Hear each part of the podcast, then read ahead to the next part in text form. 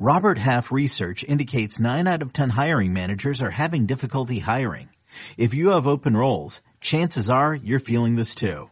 That's why you need Robert Half. Our specialized recruiting professionals engage with our proprietary AI to connect businesses of all sizes with highly skilled talent in finance and accounting, technology, marketing and creative, legal, and administrative and customer support.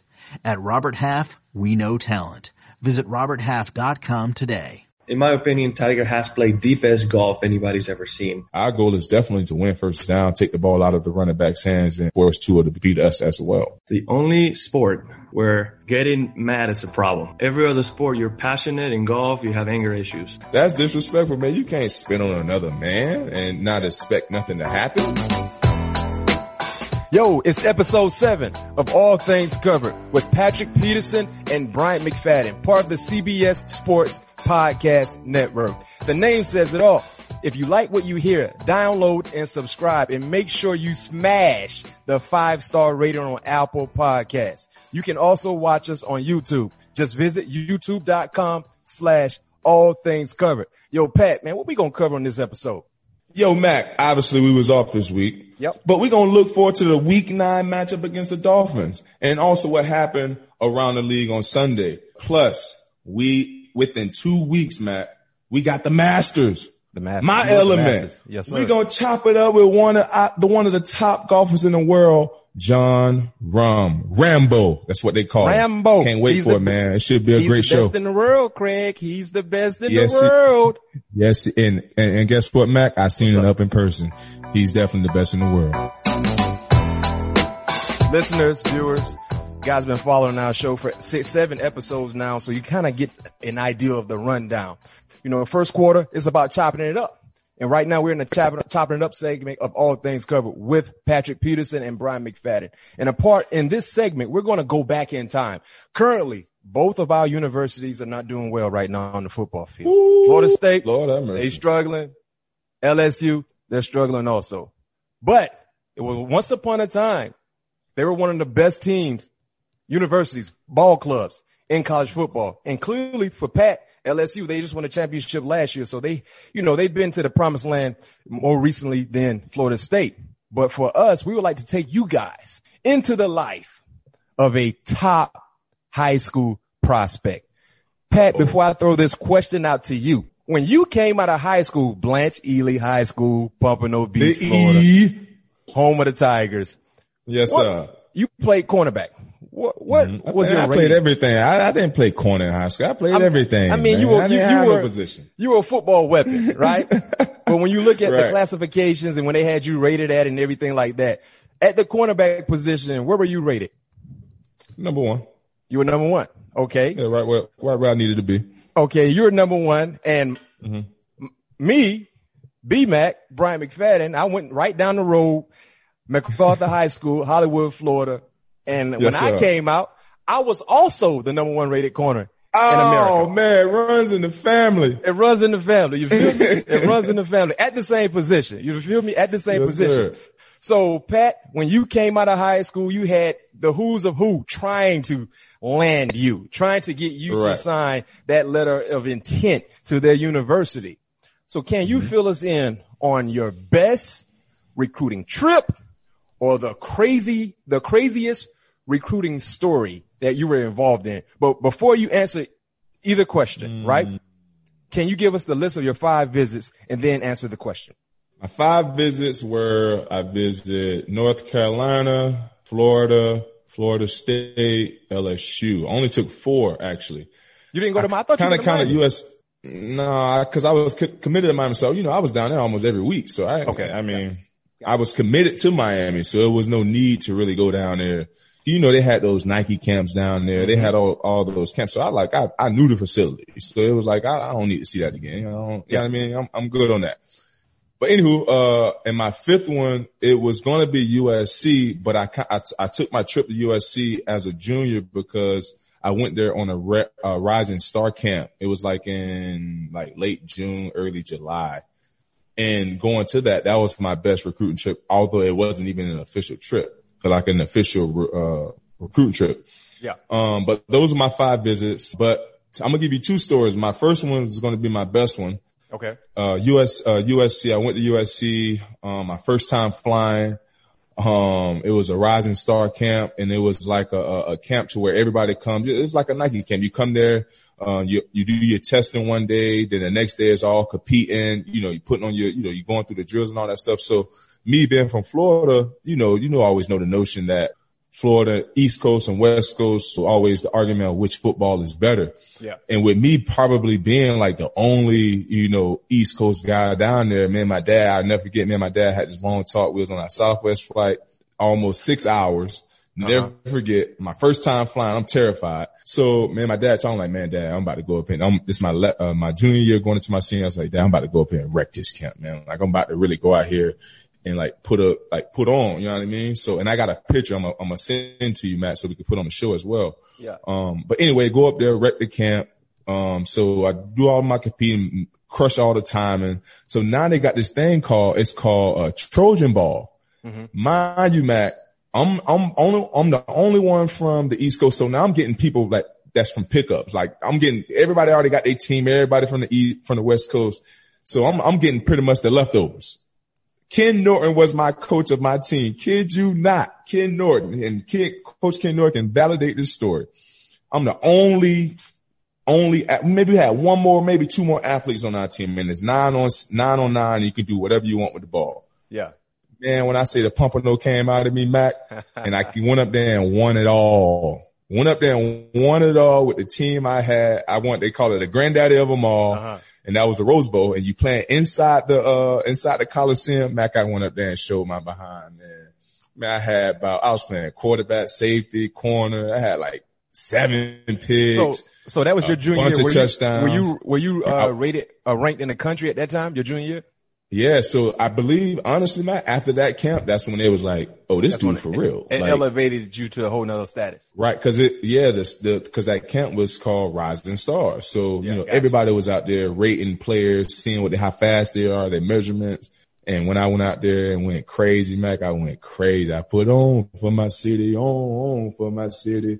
But my, uh, that was the cra- that was my best one. My craziest one, I'll probably say when I went to LSU.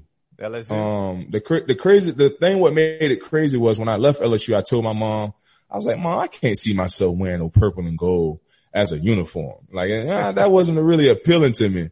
And as a because I uh I went on that trip when they played Auburn. That's when they beat Auburn and Demetrius Byrd made the last second catch and did the that's when they started the you know you can't see me and they went on to win a championship that year. And what, like I said, what made it so crazy about that story is because LSU didn't recruit me until like late October, you know, towards when it was getting close to the re- signing day. And when I went down to visit, I told my mom, uh, when I left, I can't see myself, da, da, da, da. Um, and I started thinking about it more, just like really dissect the whole process. Cause that's what young guys don't do nowadays. They don't really dissect the process. They, guys want to go into a, a campus off of who, what they did or, you know, the name of that college. You want to put yourself in the best position possible because this is a job audition for you. You ain't trying to go there. LSU is already LSU. Yeah. Miami is already Miami, but is Miami or LSU or that team that you choose going to put you in the best position to get where you're trying to go? You know what I mean? Versus worrying about, oh, this Ohio State, Ohio State going to get me there. No, you still got to put the work in. Yep. You know what I mean? So it's all about, you know what I mean, you going, going and, and, and solidifying yourself. But LSU going back, going through the process, thinking about, I was like, man, you know what? LSU is the best possible position, uh, is the best school for me because everybody was leaving the secondary. My whole, my whole goal was to go somewhere and be a trendsetter. So LSU was one of those came down to common. One of the main factors came to they never had a Jim Thorpe winner. So they never had a DB that was as decorative as I was coming into college. Now I want to be the, I want to, I want to compete that, that process. I know the model that it takes to do that. So I want to do the same old thing again. And I did that and I created that DBU formula or that DBU atmosphere there because I set my mind up to do that. LSU put me in the best position to do that. You Yeah. know, not saying that Florida State couldn't have done that, but they got the Deons, they got the Terrell Buckleys, they got, you know, B-Mac, uh, Cromarties. LSU ain't had no Pat P. Mickey, Mickey, Mickey was mad at me because you didn't go to Florida State too. I knew he was. Hey man, But that's Andrew- one of my that's, that's one that's my guys too, man. I, I tell coach all the time. I say, man, why I look like you chewing on gum and you got nothing in your mouth? Nothing in his mouth. Cause he getting ready to spit them curse words out. Coach Exactly. Andrews will cuss you out so much, man. Man. But Right. hey, Pat, it all, it all worked out for you though.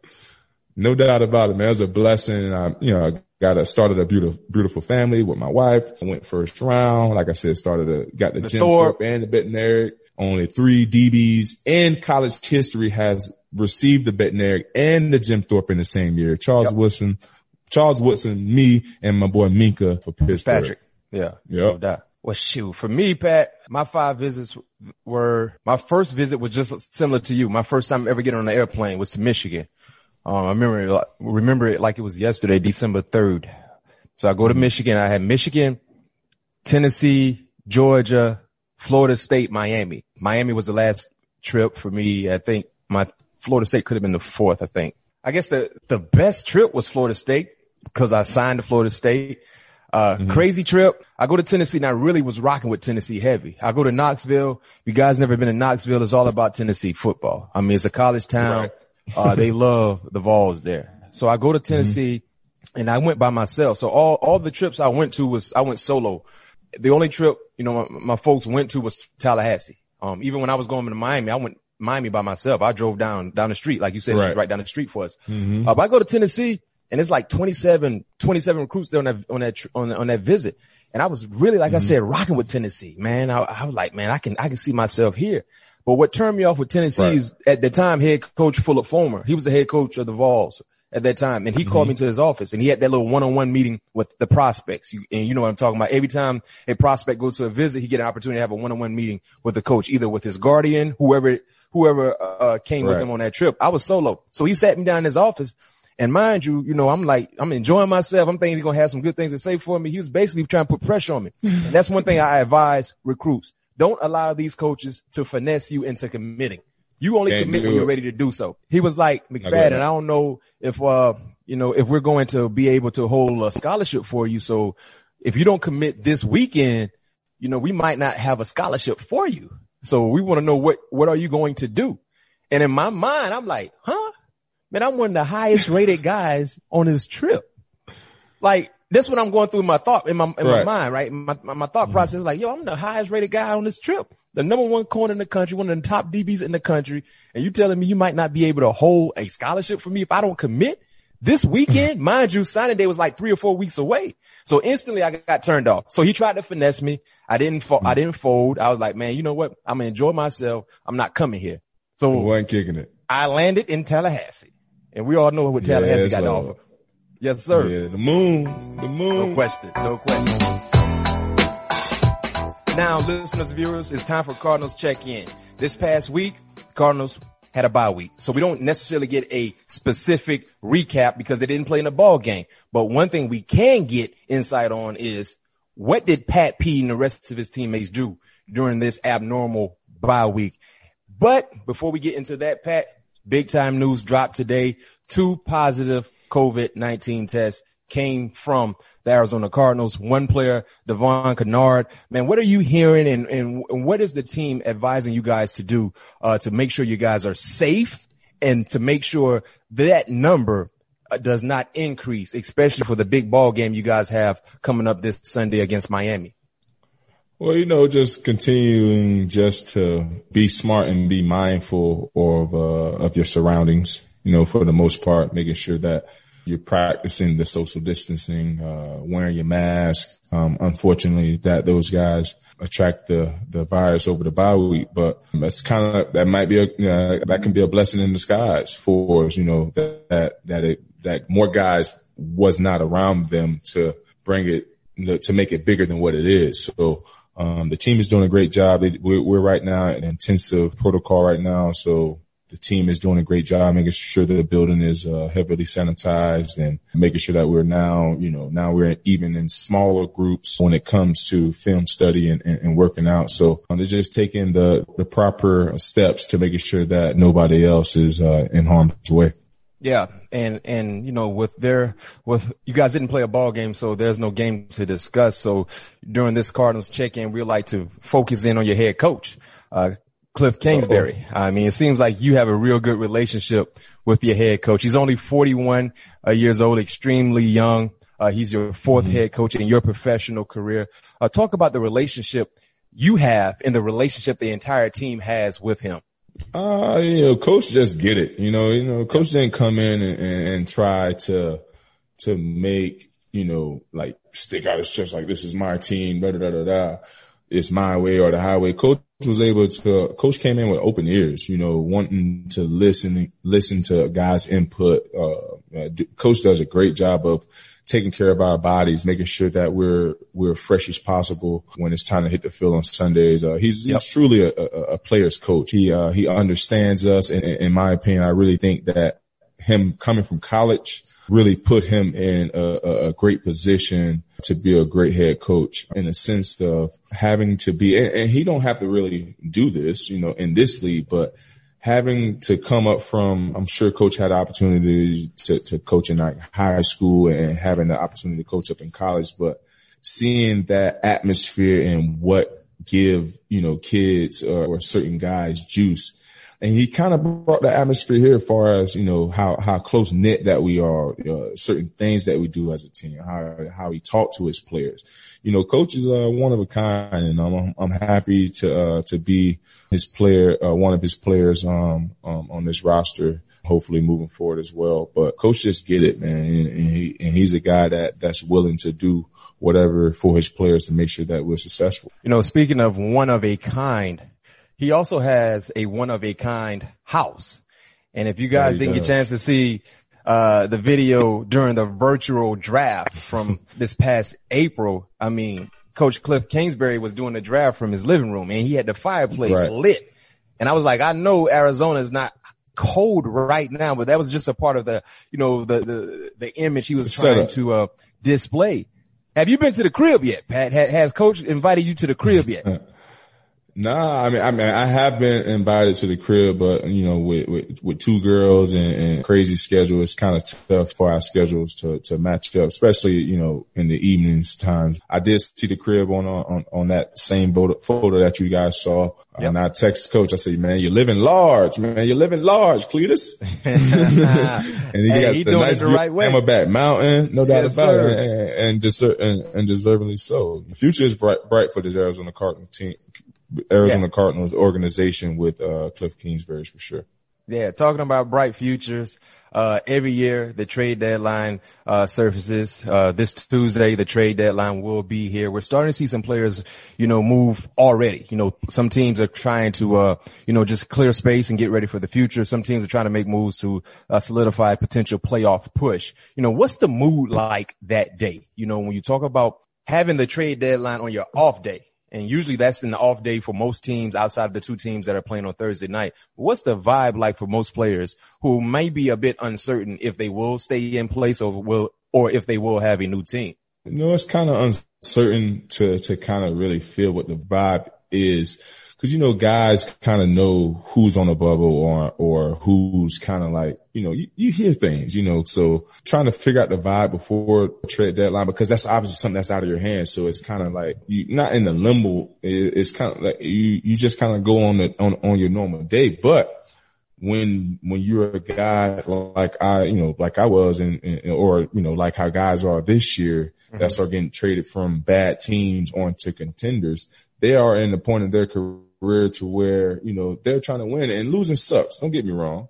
Losing sucks. And, and, and I just want to get an understanding on how it's not okay for a player to ask for a trade, but it's okay for GMs to trade players. Mm-hmm. That don't make any sense for me. Fans and, and audience get upset when a, a player wants a trade. Why? You know, when we're at the same dispense as, as this, as, as this GM, everybody, as you know, as as most GM will say, everybody is tradable. Mm-hmm. So if if a player is asked for a trade, why I got to get crucified, or why the player has to get crucified mm-hmm. off asking for a trade? Mm-hmm. But anywho, it's kind of hard to gauge, you know, especially with this team that we have right now, on what the mood is like as far as trade deadline. But when you're on a bad team, you kind of know, obviously, you know, Yeah. people talk, you know, it's always you, you know, you're in the locker room and things, you know, things get brought up in the atmosphere. But this, what this team right here, it, it, the mood is great, man. We're five and two in a great position. We just came off a great win and looking forward to see how, how good we can finish, uh, within this nine week season. Yeah. And usually, Pat, you got to look at teams that are usually extremely uh, aggressive during trade deadline. They're probably a team that's trying to search, uh, search for who, who they are as a ball club, but they're just trying to rattle the fence a little bit, shake things up. You don't usually see big teams, Right. good teams making, uh, moves unless injuries provide that opportunity. And you guys have been fairly Right. healthy. And like you said, you're number two in your division, arguably one of the toughest divisions in the National Football League. And you clearly have your eyes set on the playoffs. So, you know, just gotta dodge the injury bug and keep chopping wood. You know, and with that being said, chopping wood, let's look ahead. Your week nine matchup against the Miami Dolphins. Now, Miami, they've been playing some real good football as of late.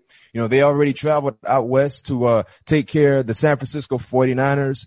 At that time, they had a different quarterback in the lineup, Ryan Fitzpatrick. Uh, this past week, they played against another NFC West, uh, uh, opponent in the Los Angeles Rams. They defeated the Rams 28 to 17 with Tua Tagovailoa's debut as the starting quarterback for the Miami Dolphins. He didn't really do a lot, Pat. 12 or 22, 93 yards and a touchdown, but heck, he didn't have to do a lot. I mean, what they did was dominate in the other phases of the ball game, special teams and defensively. The Rams outgained the Dolphins 471 to 145 in yards. The know. Dolphins scored defensively, special team wise, and heck, almost another defensive touchdown. The guy Yeah. got tackled on the one yard line, if I'm not mistaken. I don't know. uh, It's a small, small sample size of Tua Tagovailoa, but what are your thoughts about him as a player? He played in the SEC, had a lot of success. Uh, you did, you haven't really seen a lot of him, you know, in a NFL uniform, but what are your expectations from him and offensively from the Miami Dolphins? honestly, it's hard to to gauge on what they're going to do. You know, because evidently we weren't able to see much of uh of them last week. If you look at the stat sheet, you'd be like, how the heck the Rams lost this game? You know, having 400 plus offensive yards, thir- 31 plus first downs. I mean, the list goes on. But then when you look at the turnover margin and you look at what special teams did, Yeah. that's how they end up losing that game. But he's a gamer. I think, uh, you, I mean, you've seen it, you have seen it time and time and time again, um, when he was in the, on, on the college level. And those were big stages. You know, the only thing that's changed now is just that he's in the NFL, the biggest, the biggest stage. And he's, and he's performed on the biggest stage when he was in college. You know, I believe one of the most impressive things that I've ever seen uh, from a, a- a college performer or, or, or college athlete in a game was to come down in that, that, what it was, the championship game, right? Yeah. Um, Yeah, was it yeah, the championship game down, what, 10 points, I believe, something like that, going into halftime. Maybe it worse. I can't recall what it was, but coming in that game, didn't have any reps, probably didn't even have any thoughts of playing in this game. And to come in that game and do what he did, that just goes to show the kid is a gamer. And um, to say what can I expect from it or what can we expect, it's hard to tell, man. It's hard to tell. They didn't do much. Yeah, Well, I got, do a, much. I got a question for you, Pat. Uh, a few weeks ago when you guys were playing against Andy Dalton, I know you stated that you guys want him, you wanted to force him to beat you. And you felt like if you guys did that, defensively, you would have success. With Tua being a young quarterback, do you have the same thought process in attacking their offense, forcing the young fella to beat you?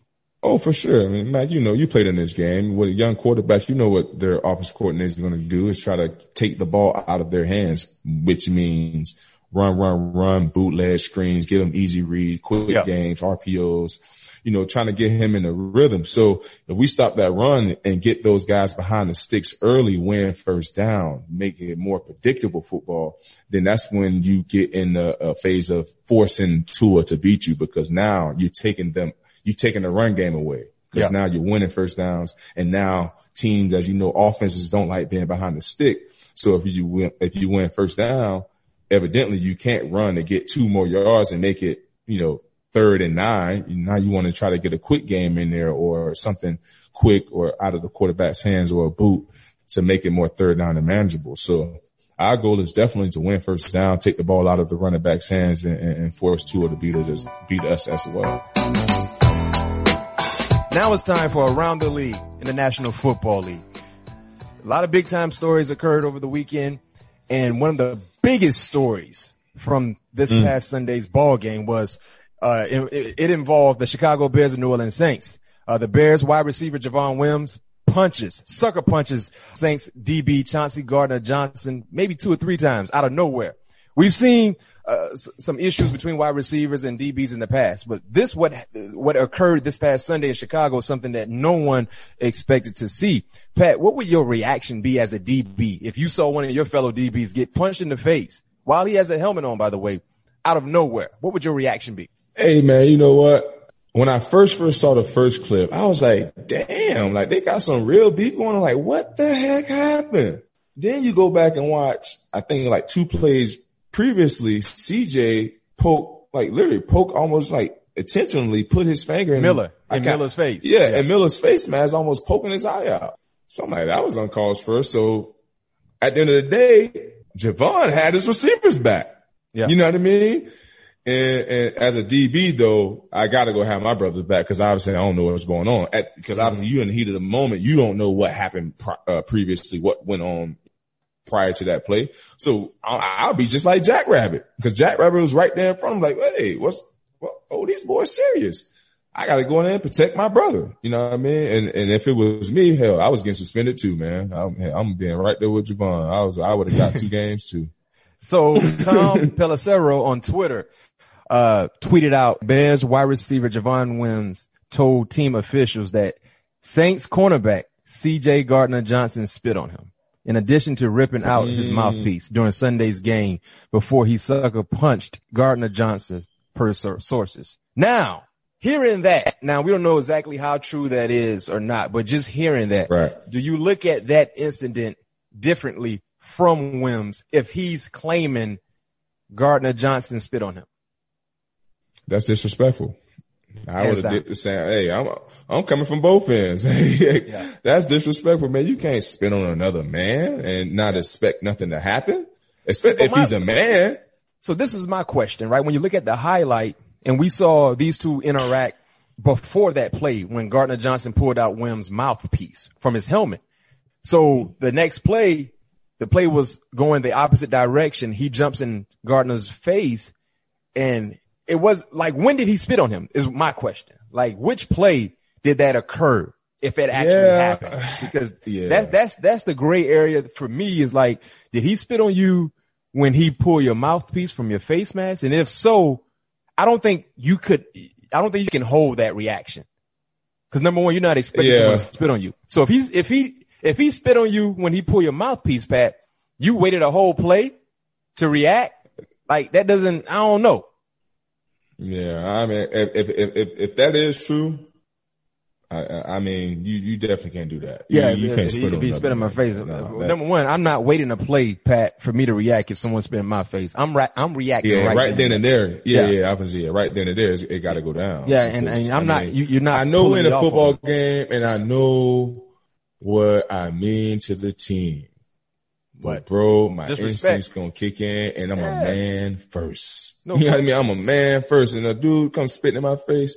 That is one of the most ultimate disrespect No, signs in the world. Yeah, you can't. You know, can't so that tolerate that just that, that Yeah. no, that just can't happen. I mean, I guess we got to wait and see exactly what comes, what, what more comes from that story. But if that happened, yeah, I- I'm okay with Wims doing what he's, what he did. Now, if he didn't get spit on, you can't do that. You got to act like a professional. Right. In other No news throughout the National Football League, let's go up to the North, AFC North.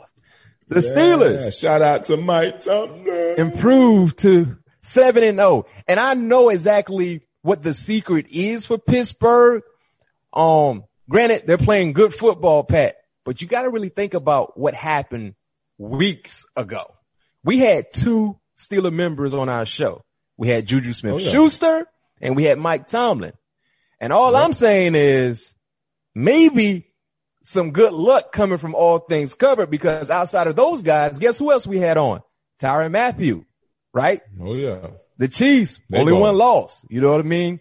D Hop, the Cardinals, five and two. Every individual we basically had on that's associated with the NFL team, they're in They winning, man. right now. They're winning. So you guys might need to pay attention to that. But right now, the Steelers are seven and zero.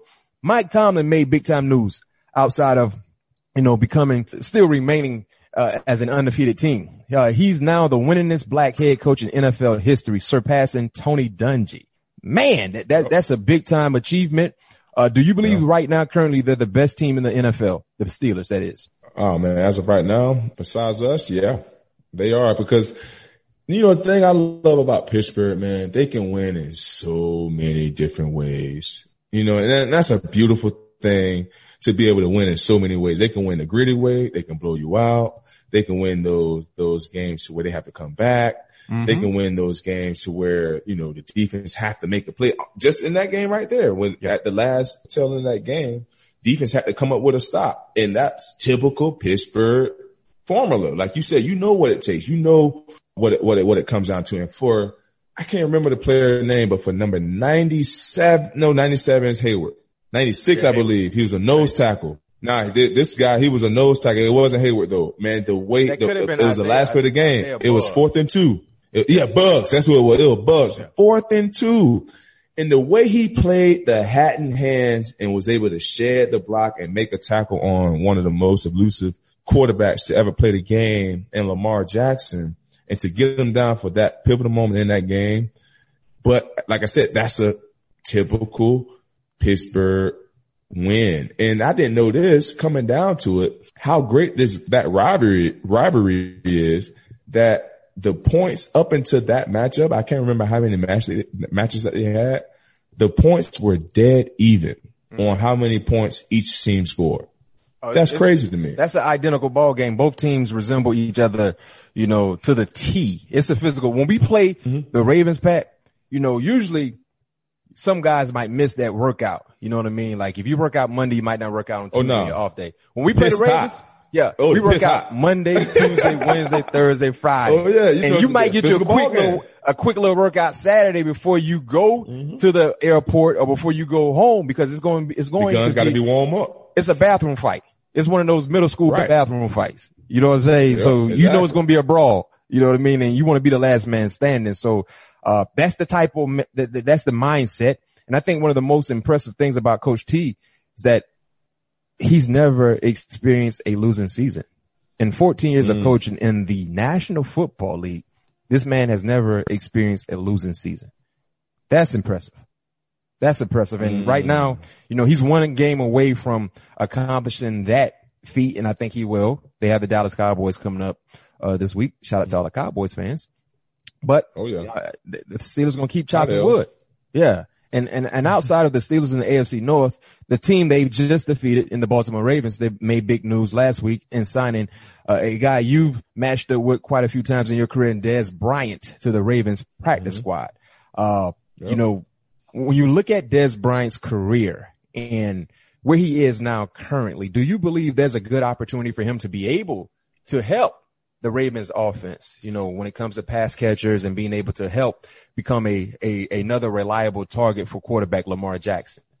I believe so. Dez Bryant is a dog. You know, when he's healthy and he's in his mind is in the right place and his, his mind is on the game, he's one of the best out there. I mean, and we've seen that in his first six years of his career. The last two, unfortunately, fighting through injuries, tearing his Achilles in uh, in New Orleans, being cut from Dallas.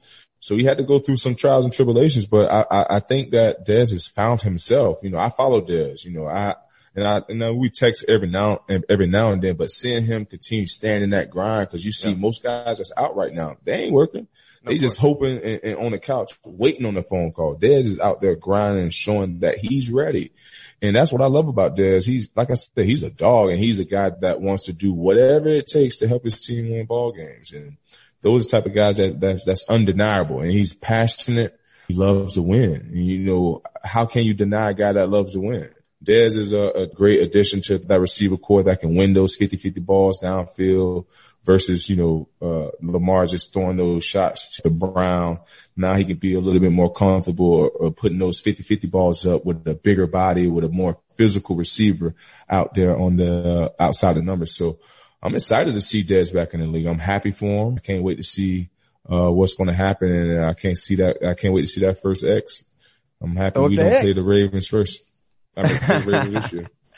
Hey, speaking of a team you, you, you've played and you will play again, uh, in your division, Uh, the Seattle Seahawks took care of their business against the San Francisco 49ers. They still remain atop Yes, they the NFC West. Uh, but you know, I know there have been a lot of naysayers, you know, referring to you and saying you fell off. You're not the same, you know, Pat P and you're not the lockdown guy.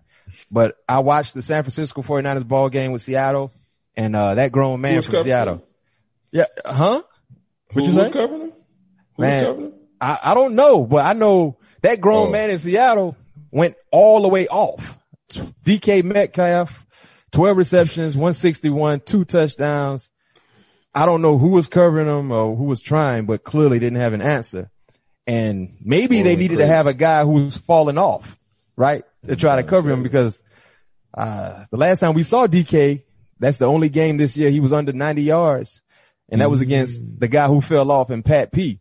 One reception Yeah. for six yards. So I know a lot of people have been coming at you saying you fell off a little bit, but I don't know how you can fall off when you've been able to do what you've been doing against one of the best wide receivers in the National Football League in DK Metcalf. So I guess continue to fall off, huh, Pat? Hey man, I'm washed up, man. Only only thing that's washed up is my beard. That's the only thing I got grays in it, man. Ain't I'm no gray in the game shape, when you get in the man. bag. Nah, no doubt about it, man. I, I feel great in the, I feel great in, in, in this point in my career. Um, uh, DJ, uh, DK Metcalf is a great player, but like we alluded to last week, those are the type of receivers I, I, I love to guard, you know, those bigger physical receivers and, and The number ones. and, and DK. Yeah, those number ones and DK, you know, it's nothing but, nothing but respect between him and I. And I know that when I play him next time, uh, within three weeks, I know he's going to be geared up and ready to go. And cause No. I got to be geared up and ready to go because that's the next task I got um, on hand. And I got to be even more ready to go because the last time, the last two times we played out of 71 coverages, I think he only received the ball twice, you know, so now I, I have to be even on more high alert when we play Seattle's thir- Thursday night in a couple weeks. But, but I'm washed up, man. That's what they say, man. Just check the numbers. Just check it. I'm washed up, man. I'm, I'm washed up, man. Yeah. That's what they say. Well, keep using the same word. Shout out to my rags. you say the ops, huh? No yeah, doubt, shout no out to my doubt. ops. Hey man, you know what's crazy though? What's I just found out what the heck ops was about two months ago. Really? Hey, Yeah, because I always thought I they know was what a saying- was. No, because when I was hearing the song, I thought they were saying shout out to my cops. So I'm like, Oh, shout out to my cops. ops, haters. Yeah, I'm like, what are you your talking name. about? Yeah. That's so then, uh, I forgot who, uh, what song came out. It was, it was either Travis Scott or, uh, 21 Savage. And so he kind of said ops and explained it. I was like, oh, idiot. Now. Nah, Nah, it's ops. they- yeah, I was like, cops? No, man, we don't do that. Well, listeners, viewers, it's halftime for us. All things covered. Patrick Peterson, Bryant McFadden. We're going to take a quick break, get into the locker room, make a few adjustments. But when you come back in the second half, we got a special, special guest joining us here on All Things Covered. Jon Rahm will be here with us in the show. One of the best golfers in the world. Stay tuned. Rambo. Did you know that while over 60% of Americans dream of starting their own business, less than 20% of them take the first step? The reason? Building a business is tough. Tailor Brands is simplifying the business journey. From launching and managing to growing your business, Tailor Brands isn't just another tool, it's your online business partner from launch to success. With Tailor Brands, building your dream business becomes an effortless experience. Their comprehensive platform guides you through every step, ensuring you have everything you need in one place. From LLC formation to bookkeeping, invoicing to acquiring licenses and permits, and even setting up your bank account. Tailor Brands handles it all seamlessly. And our listeners will receive 35% off Tailor Brands LLC formation plans using our link, tailorbrands.com slash CBS Sports. That's T A I L O R B R A N D S dot com slash CBS Sports. So start your business journey today with Tailor Brands. This episode is brought to you by Progressive Insurance. Whether you love true crime or comedy, celebrity interviews or news, you call the shots on what's in your podcast queue. And guess what? Now you can call them on your auto insurance too with the Name Your Price tool from Progressive. It works just the way it sounds. You tell Progressive how much you want to pay for car insurance, and they'll show you coverage options that fit your budget. Get your quote today at progressive.com to join the over 28 million drivers who trust Progressive. Progressive Casualty Insurance Company and Affiliates. Price and coverage match limited by state law. Welcome back. We're back from halftime. All things covered. Patrick Peterson, Bryant McFadden. Instead of leaving the locker room and jumping right back on the gridiron, we decided to switch it up for you guys a little bit. Remember earlier in the show, we told you guys we have a very, very special guest joining us here. All things covered. We cover everything. We talk about entertainment. We talk about football, basketball, baseball, whatever it is. And today, guess what? We're going to talk golf. One of the best golfers in the world. Actually number two in the world. Arizona State alum. You look at what he's been able to do throughout his professional career. He just recently won the BMW championship in August. Jon Rahm, nickname Rambo. Thank you for joining us here on All Things Covered, man. You're making history before the Masters kick off. You're actually our first golfer on our show. So man, it's yes, a pleasure sir. having you on the show as you get ready for the Masters. Oh, my, my pleasure to be here. Uh, I didn't know the first one, so excited. You know, I know, you know, I know Patrick likes his golf, so, you know, I'm excited to see what kind of questions I get on this one. That's awesome, man. So we're going, to we're going to jump right into it. How, how does it, how strange does it feel knowing that you're playing, preparing for the Masters in November, knowing around this time of the year, you normally will be in my neck of the woods in Albany. Um, but now you going to uh, a master, uh, a Masters um, in Augusta in uh, in November. How how how strange is it, is it this year for you? Uh, it's is different, but I think it's different because we're all really thankful uh, to be able to play the Masters. You know, right. uh, at one point during the year, it looked like it was not going to happen. Um, you know, Augusta closes after April, so we didn't know if it and it was if it was possible to do it. And you know, getting ready for it, I think it's just more to contain the excitement than anything else. I actually came right. back Saturday. You know, we're, mm-hmm. we're Tuesday right now. Came back from Augusta Saturday, practiced a little bit and, you know, it's going to be the same, maybe a little colder, maybe a little rainier. Right. We don't know. But at the end of the day, it's Augusta National. Uh, for people I don't know, they can control grass like nobody else can. So right. I think just containing the excitement and, and you know, the wanting to play and, and, and get it going. What makes Augusta so special though? Because every golfer always talk about Augusta yeah. is the, the main tournament that I want to prepare for. Uh, well, is it the jacket, the course? Like what is it?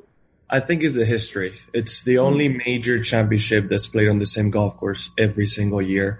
Mm. And I mm. think the history that it comes with, right? I mean, that golf course was created by the greatest amateur of all time, Bobby Jones, the greatest right. golf designer of all time, Alister MacKenzie. And, you know, it's just some of the greatest moments of the history of the sport that have happened here. And mm. it's uniqueness, right? It's, it's hard to explain. It'll be, it's, it's the, it's, you know, for other sports terms, it's the Wimbledon of golf, right? It's right. the same thing. It's the tradition, the history, the, I really can't explain it, you know, besides yeah, tradition and history. Special yeah, for every right. golfer is the one thing you watch every year. I've seen every shot ever played at Augusta. It, right. it, it just, you know, the familiarity with it. Gotcha. Speaking of the Masters, John, who do you believe is your biggest rival, you know, for the Masters? What name will you be following or paying attention to on the leaderboard? Oh man, it's, it's hard to tell, you know, cause uh, that tournament fits so many players. You know, it fits so many different playing styles. Uh, that's why you get such diverse winners, and every year is a different one. Uh, I would say because of the game we play, it's myself. I'm my biggest ally, my biggest rival, and the one to keep in check, right? So, uh, it's me, myself, and I. Now, there's a lot of people playing really good golf. Obviously, it would be foolish to not say Patrick Cantlay, who just won a couple weeks ago. Um, you know, Jordan Spieth, who even who hasn't played his best golf, it's always somebody to take into account. Possibly Tiger, Phil, Justin Thomas, anybody out there in the world, Rory McIlroy. There's so many options. Uh, anybody shows up and it's just you know one good week and and you know they can take it. Hopefully, it's me. Right. well, I'm definitely picking you to win it, Rambo. You're my choice to uh, win the Masters this year. But we talked about your uh, your previous win at the BMW Championship. You hit 66 foot putt to win that championship over Dustin Johnson. I texted you right after right after that putt, and congratulate you, congratulating you, but describe that the emotions after draining that putt. Oh, well, if somebody's seen the reaction, that says it all, right? a bit of just hard to believe that it happened, right? Right. I played probably best 36 holes of golf I played that weekend in my life. Uh, Mhm. I went from playing terribly the first two days to completely switching it and making up a big deficit in, in, in those 36 holes. And, uh, you know, I actually thought I had the tournament won. I didn't expect Dustin to make birdie on 18. He made a crazy putt. We go on the playoff and I make an even crazier one. Uh, it's almost, I mean, it felt like to be on the playoffs. Yeah, it exactly felt like making, you know, just getting a Hail Mary in the last second of the play, just, uh, just second of the game to, to possibly make it up to the next round of the playoffs because it was, Right. you know, week before Atlanta and coming in second seed. So the emotion that comes out of that, because again, it takes so long for the ball to get to the hole. Um, Right. 10 seconds for that ball to roll all the way there. I can't, I can't explain it. I mean, you can, my reaction, it's probably similar to, uh, Kawhi Leonard's, um, I think it was in the conference finals Right. last Against year. the you know, that shot just bounces three times around the hoop. It's, it's Right. very similar feel to those, right? I mean, except I don't have my teammates hugging me because it's just me and my caddy. And Right. Dustin still had a putt to, to tie. So, you know, Right. at the same time it's weird because I'm happy, but I need to stay in it just in case he makes it again. So, Right. Uh, it, it was, it was weird. So when you standing over that putt, like you know you have to make, and obviously with you being a pro, every putt is important. Did you have that feeling or that urge knowing that you was going to make that putt? Dude, I was trying to keep it inside six feet. Not gonna lie. It was such a hard putt and Uh, getting it to the hole wasn't the problem because it was all Right. downhill. It was, it was giving myself the best chance to possibly extend the playoff. That's where my mind was at. It's like, well, right. It's, it's what I can do. And, you know, luckily I hit it on the right line and it caught the hole, but, uh, you can see it's funny because when I see the putt, I mean, it goes through all the spots that I kind of see the ball going through, right? I mean, Right. All you know, the it goes to the top of the slope, goes to the apex, starts going down, and at one point I freeze because I'm like, no way in hell. They got a this shot. They got a shot. No way. and it does go in. It's crazy. But my, my original mindset is let's see if I can get it close enough so I don't have to stress to make the next putt. Right. Yeah. Man, that's amazing. Yo, John, so in 2019 Masters, you finished T9, just three strokes off the lead. But as, as a fan of the game, what was it like to see Tiger capture that green jacket? Huge. Huge. Because, you know, when I came as a pro, Tiger hasn't hasn't been the Tiger that we've all known, right? He's had injuries, he hasn't been able to play his best and and, and you know, it, it, I'm in the same field as him playing tournaments, but it's tough to, to not see him contend. And I was lucky enough to be present when he won at East Lake, Mm-hmm. which is his first win in many years. And to be able to be there and feel the atmosphere as soon as Tiger took the lead on that 15th hole, because I was at the golf course still and you can hear goosebumps. The electricity going around is crazy. And you know, not going to get into debate of who's the best and who's not the best and who's the GOAT or not. In my opinion, Tiger has played the best golf anybody's ever seen for Right. 10 years, right? And Right. for him to come back and win a major 11 years after his last one, after all the back surgeries, all the problems, all the people that counted him out, said he was mm. done, he was never going to happen again, and get it done, you know, with all the people that were contending that day, because you had Brooks coming, you had Dustin, you had Xander, a lot of people that were putting pressure on him. Mhm. And to see that 16th hole, that shot he hit, where it almost makes hole in one, makes that birdie, Yeah. two shot lead. It's crazy, right? And Yeah. I think the most beautiful part out of all is to see the images, right? Tiger won his first Masters in 97 when he was 20 or 21 and he's hugging his dad. And Yeah. it's come full circle when he finishes, he's won his fifth green jacket and his kids who are 11 and 13, I believe, are right there to, to see him win, right? So, you know, you see Right. the, the circle of life go through and his dad wasn't there, but now he's the dad as a champion. It's, it was a pretty cool moment for golf. Do you think he has a chance to defend that 2019 Masters title this year? Of course, of course. Augusta is the one.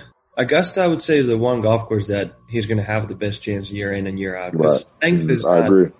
length is not an issue, right? He's such a good iron player and such a good creative um, short game player that any given year he can win. I mean, like I Right. said, some of the names I've mentioned, uh, Tony Finau, Brooks, and Dustin hit it way further than he did last year. Mhm. But length isn't everything at Augusta National. So it's, it's the one major I think he should be confident he can win. Now we don't know how he is physically, uh, you know, how his back is going to hold up and how he has, and he hasn't been able to play as much golf as I think he, he would like. So we'll see, but I, I mean, I mean, I believe he has a chance and I hope I deny that chance. yeah, no doubt about it. Well, John, I had an opportunity. I have the pleasure to have known you almost three years now and being able to to play at Whisper Rock and Silverleaf and see the grind that you put in. Tell the fans a little bit how how do did you go from a late commitment to Arizona State to number one in the oh. world in seven years? How much time do we have? We got all, all the time you need, John. All the time you need. well, my, my story's crazy, right? I mean, I'm coming from Spain. Uh, I grew up in a town with 1,200 people. Uh, it's a miracle that I play golf, really. And I was, I was going up in the ranks. My dad did tell me, you know, uh, if you want to study and get your degree, your best chance is to go to the U.S. And that seemed like a, such a far-fetched dream to me. Uh, now, once I made up my mind of possibly going, I had no idea how the recruiting process worked. I had no clue that coaches weren't allowed to speak to athletes and players. So, because that seems so backwards in my mind, right? I mean, all, all I've seen you know, as a young player was uh, different sport coaches and different sports being, you know, people being contacted to be able to to play for different teams and and, and whatnot. So I was just waiting for somebody to talk to me, honestly. Mm. Uh, and the only reason why I got in contact with a with a coach is I was playing a tournament representing Spain as a team. Uh, the, it's called the European Boys Championship, the under 18. Each country in Europe comes, uh, brings six of the best players and, and we play in this, uh, qualifying section and I saw a guy with a San Francisco shirt on, you know, and the only reason I knew San Francisco in a little bit because besides the movies is because my grandma had just been to San Francisco that summer. Mm. So I strike up a, a, a, conversation, which happened to be the head coach of University of San Francisco. I, I start a conversation, which apparently is legal. I have no idea. And he follows me and I finished 600 on the last 10 holes. And then I go on to win every single match for Spain and we win the championship. Uh, shortly after I had a scholarship, right? So that was, um, that was a, you know, reality. Now then Arizona State came in with a very, very late offer and I think it was in May where I got offered and I had to be in school in August. Uh, and I had no idea. The only thing I knew about Arizona State is, uh, you know, there was a good, uh, Spanish history there. Uh, there's two girls on the LPGA, two girls that won nationals there. Um, and then one Spanish man that actually won nationals for Arizona State, whose name is Alejandro Cañizares, played really good golf. So I was like, you know what? It's good weather, good golf, good history. Might as well go. and uh, that was the only, the only thing, the only reason why I decided. And, uh, my dad put me on a plane, never did an official visit, never been to the States. Uh, my English was very different to what it is right now. And yeah, and I arrived at Arizona State. Like I said, I came from a town of 1200 people and I go to wow. a that has 70,000 students. hey, so so John, is there any truth? You, you talked about you know your, your, English wasn't very very good, but is there any truth to the story that you actually learned English listening to rap music? Listen, I didn't learn English like that. It really, it really helped uh, understand certain things. Uh, okay. The thing that helped me the most with was being able to you know, to accelerate my thought process and be able to keep up with the conversation. And it was kind of like a verbal exercise, you know, to, to be able to, uh, to keep up and, and get my speed better and pronunciation and, and things like that. Uh, I didn't learn grammar because and not, not in that sense. Uh, but I did learn a lot of slang in that sense and understand a lot about the U.S., which helped out a lot, uh, just in day to day basis, right? So. Well, who were you listening to? What rappers? Oh, 100% of the time was Kendrick Lamar and still. 100%. Oh, he like, he like Kendrick. Lamar. So the, okay. The, yeah, Kung Fu Kenny, right? So the only reason why I got into it is, is one of my teammates basically knew every single lyric to every song of Kendrick, Lil Wayne, and many other great artists. And he could rap it at speed and everything, no matter the speed. I'm like, oh, this is cool. And I really just focused, got the lyrics of my first song I ever learned was Backstreet Freestyle by Kendrick. And I really oh, just, yeah. I'm like, I'm gonna learn this. And I memorized the whole thing, understood absolutely nothing, but I was able to memorize and actually sing it at speed. And I kind of became a fun thing to do to be able to sing it with my teammates. And it was shortly after I started understanding. Uh, but that, that's, yeah, I mean, that's why it helped me pick up speed and, The the main two, it's yeah, I mean it's Kendrick and Eminem. Um, Nice. that's the main two. But I listen to everything, obviously. Right now, recently, I've gotten extremely into Polo G. Oh Okay. yeah, Polo G, Polo, Polo G, G. Hey, hey, Pat, can we put John on the spot right quick? John, Yeah. I know you handle pressure extremely well, but could, can you rap us your favorite Kendrick He verse? said, he said Backstreet Freestyle. That's But I, I want to hear, I want to, I want to hear you rap it. Can you rap it for us? Oh, dude, not not uh, not a cappella. I'm not gonna. I mean, you're putting me too much on the spot because I don't know. Being fully honest, I do not want to say the wrong words, and I don't want to get in trouble. You're not gonna get in trouble. You, no, you're not gonna get in trouble. We make sure we can edit whatever we need to do. But I want to hear this Kendrick come at you. when it starts, you know, I'm rolling dough with a good grind. Uh huh. Around a hole with a putan, that's a really raised with a bouquet. They say, kid, you know, so that whole part, I had no clue what was going on. Like the whole, I roll, you know, rolling dough with a good grind. I was like, what is this? You know, what does that mean? First time I read, I, I read it, I was like, okay, what the heck is this going on? To me, it was just a bunch of words that made no sense. Right. Which to understand the, the aspect of all things right now, it's uh, it's pretty crazy.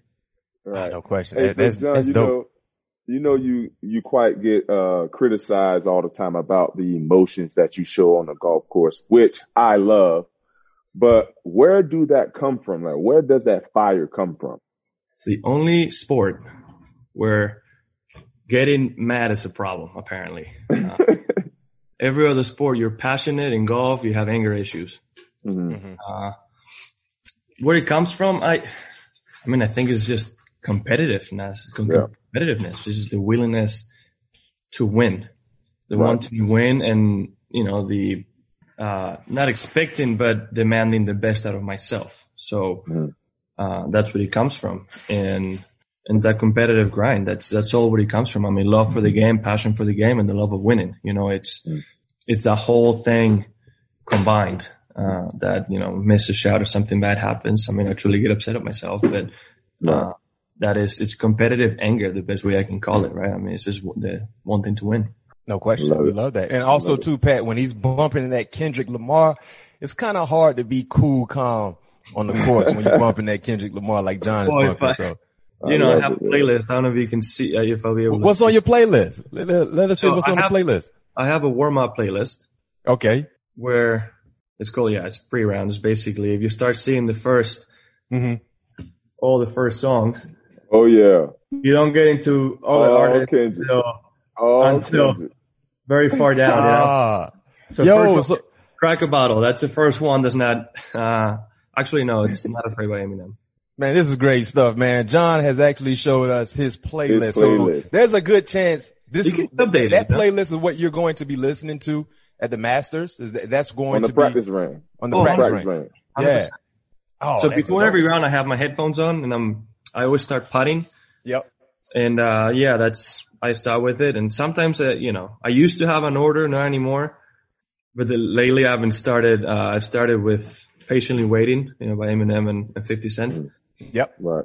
um, you know, the Watch Popping remix. Start with that and then just let the playlist go on with whatever it wants. Uh, but yeah, that's, uh, just the songs I like. I've been doing it since college. Um, Yeah. It's, it's something that it's crazy enough. I was doing it, you know, just without thinking about it really, just trying to get hyped before a round. A lot of times we had to play 36 holes and we woke up so early that kind of had to wake up and, and just stuck with me. You know, at one point I stopped doing it and I, you know, I found myself not being on the intensity I needed on the first tee. So, uh, this helps.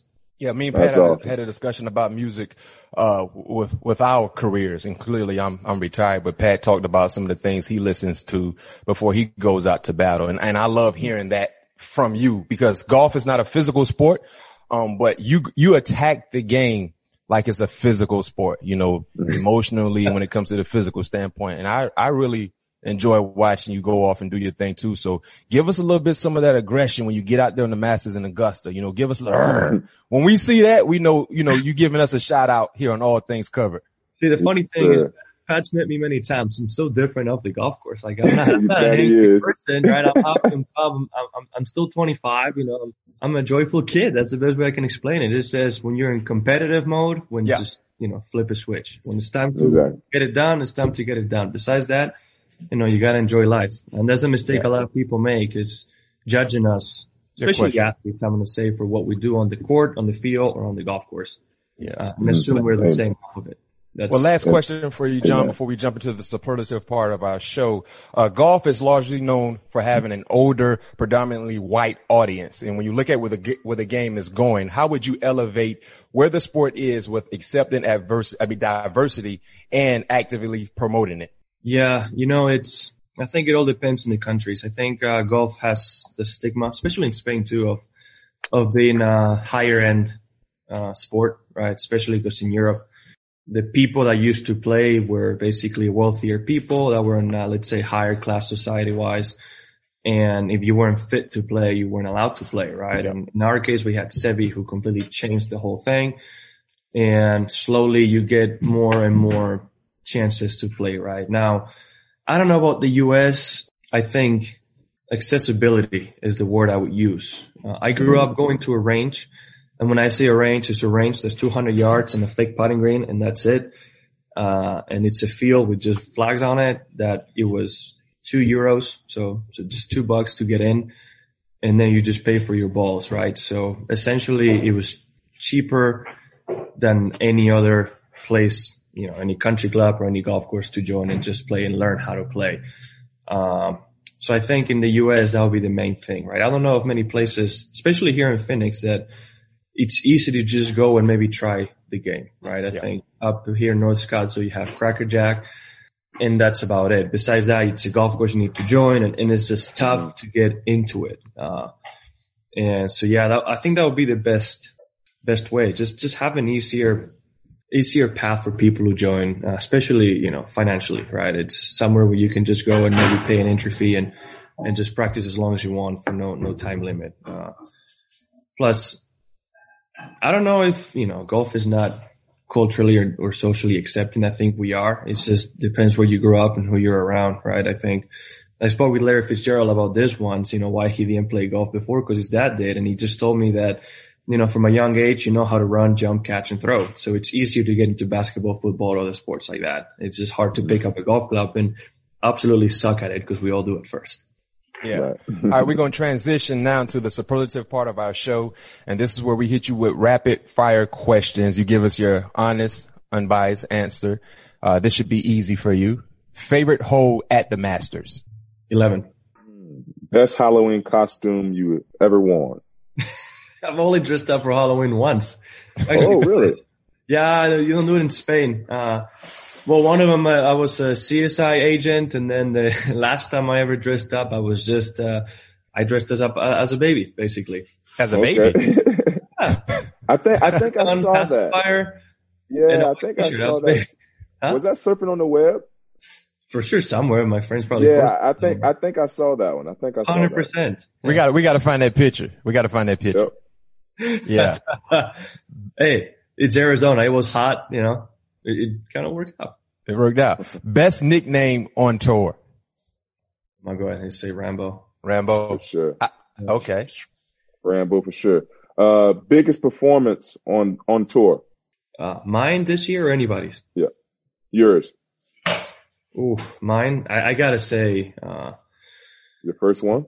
On the PGA Tour, it's gotta be Torrey Pines. That back nine was Oh yeah. much That, that that was the one you made a long putt to win it on that one too. Yeah. Right. Oh Mhm. yeah, that was a. I, I agree. That was a, uh great, great Uh, performance. yeah, I, I And- like the 60 footers to win tournaments apparently. Is and also and also that was a great uh breaking through tournament for you as well. Uh, best celeb athlete golfer? Ooh, uh, that I've played with, Yes. well, I know. That you played with that you know personally, hi- hi- however, but you know they have some real good game on the course. Best That with? athlete, celeb, golfer. Uh, well, that I've played Patrick Peterson. My guy. Uh-huh. Jon, since you know you've been on the course with my guy Pat P, could you give us a breakdown of of his game, strength, weaknesses, things like that? Fill us in on what Pat P game is like on the course. So, so I just threw that in there, Jon. So I just hit you with a curve. I just threw a curveball. no, no, this is this is easy. So Pat is one of those players that has so much speed.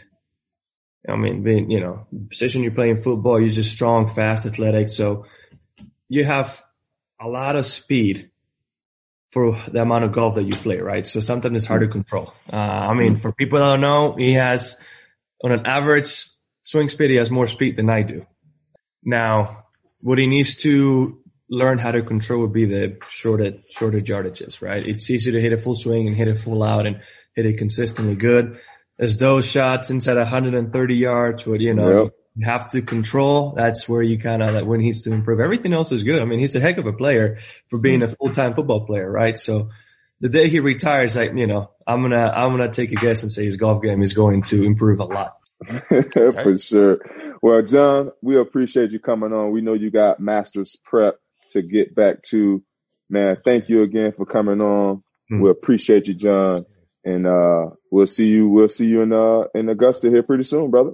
My pleasure. Hey man, next time we're doing this, if you're gonna want me to rap, let me know so I can pick a part that I'm not going Oh, oh, oh, any oh. word that's insensitive or any F words or anything like that. You know what I mean? Gotcha. Yeah, I got you. Jon, we'll give you a heads up. And if you want to do multiple songs, I'm pretty sure the, the viewers and the listeners would be okay with that. so we appreciate you giving us what you gave us. But if you want to be well prepared, we make sure we, and you know what, Jon, I'm letting you know this right now because I tend to, uh, gamble a little bit on professional sports and, uh, I'm going to ride with you as well. So when yeah. the Masters take off next week, I'm gonna put something on the line. And if I do happen to win, when I come out to AZ, I got you some nice wine and some nice dinner. Perfect. Got it. and for him and his beautiful bride, Kelley. No question. No question. Yeah. yeah yes, thank sir. you very much. I appreciate it, Jon. Right. Best of luck All to right, you. Jon. Take care, baby. Well, Pat, I know you know Jon extremely well, but did you get a chance to learn anything from our chat with him? I know I did. Uh, let me see. You know, like I said, I, like you said, I've known Jon for uh, quite some time now. Mm-hmm. The thing I did learn, I didn't know Jon learned English freaking listening to rap, and I did not know K. Dot was his favorite artist. Yeah, I thought I, I thought that was I thought that, and for him to give us a, a couple bars, I thought that was really intriguing. And he had a pretty, you know, extensive playlist too, right? Yeah. And and, and yeah. I think that's something that you have to really appreciate about his golf game is because he attacks the game of golf like it was a physical sport. You know, most times, and you've been on the course, you know, more than I have, but a lot of people probably don't listen to, you know, music that's going to get you going and riled up. You know right. I mean? Before you go yep. tee off and, and, and, and, do things on the course. But he says that's, that's something he needs for him to uh, go out and be successful. So, you know, when he wins that, that, that, when he puts on that green jacket, you know what I mean? You guys got an insight on what it takes for him to be able to win something like the Masters. And you got that yep. here on All Things Covered because I don't think that's ever been broadcast about right. his playlist, you know, uh, favorite prep. rapper, the prep. Yep. I mean, that's what we deliver here on All Things Covered. You know, we cover mm-hmm. everything. You know, of course, my guy Pat P from the literal standpoint, he covers everything. So yeah, right. that, that was great, great insight from Jon. And, and he also gave some insight about your game. You know what I mean? He gave yeah. you some, he gave you some, some tribute. Yeah, and and I know, and I know, and like you said, I don't play the game enough to really work on that control aspect of my game because it's always I don't have much time to practice on my game. So, and that's where you really score is when you within that 30 yards within the pin because you have to have the right ball flight. You have to know know what type of shot you want to hit so the ball can check up. You might want to hit a pitch shot. You want to hit a full shot. So so many so much comes into that 130 yard shot versus mm-hmm. a shot from 180. That's cause that's just a normal full shot. You know what I mean? Yep. With that 130, got to be a little bit more precise. But like you said, once I'm done, oh man, I'm all on it. Like I know it. that's all I'm gonna be doing every single day is working on my golf game. Cause I'm, I'm definitely gonna, I'm gonna win Tahoe one year. Um, I don't know when it's going to be, but I'm definitely going to win my. That's the uh, goal. That's that, that's oh, the yeah. goal right there. Winning. Oh yeah, and once I and Matt, once I put my mind to it, Matt, go get it. I, I gotta achieve it. You gotta go get it. No question. Well, we want to thank you for listening to our seventh episode of All Things Covered. If you like what you hear, make sure you go and subscribe and follow and leave a five star rating on Apple Podcasts. We will have a bonus episode for you on Thursday with Joy Taylor. That should be exciting. Yeah. Peace.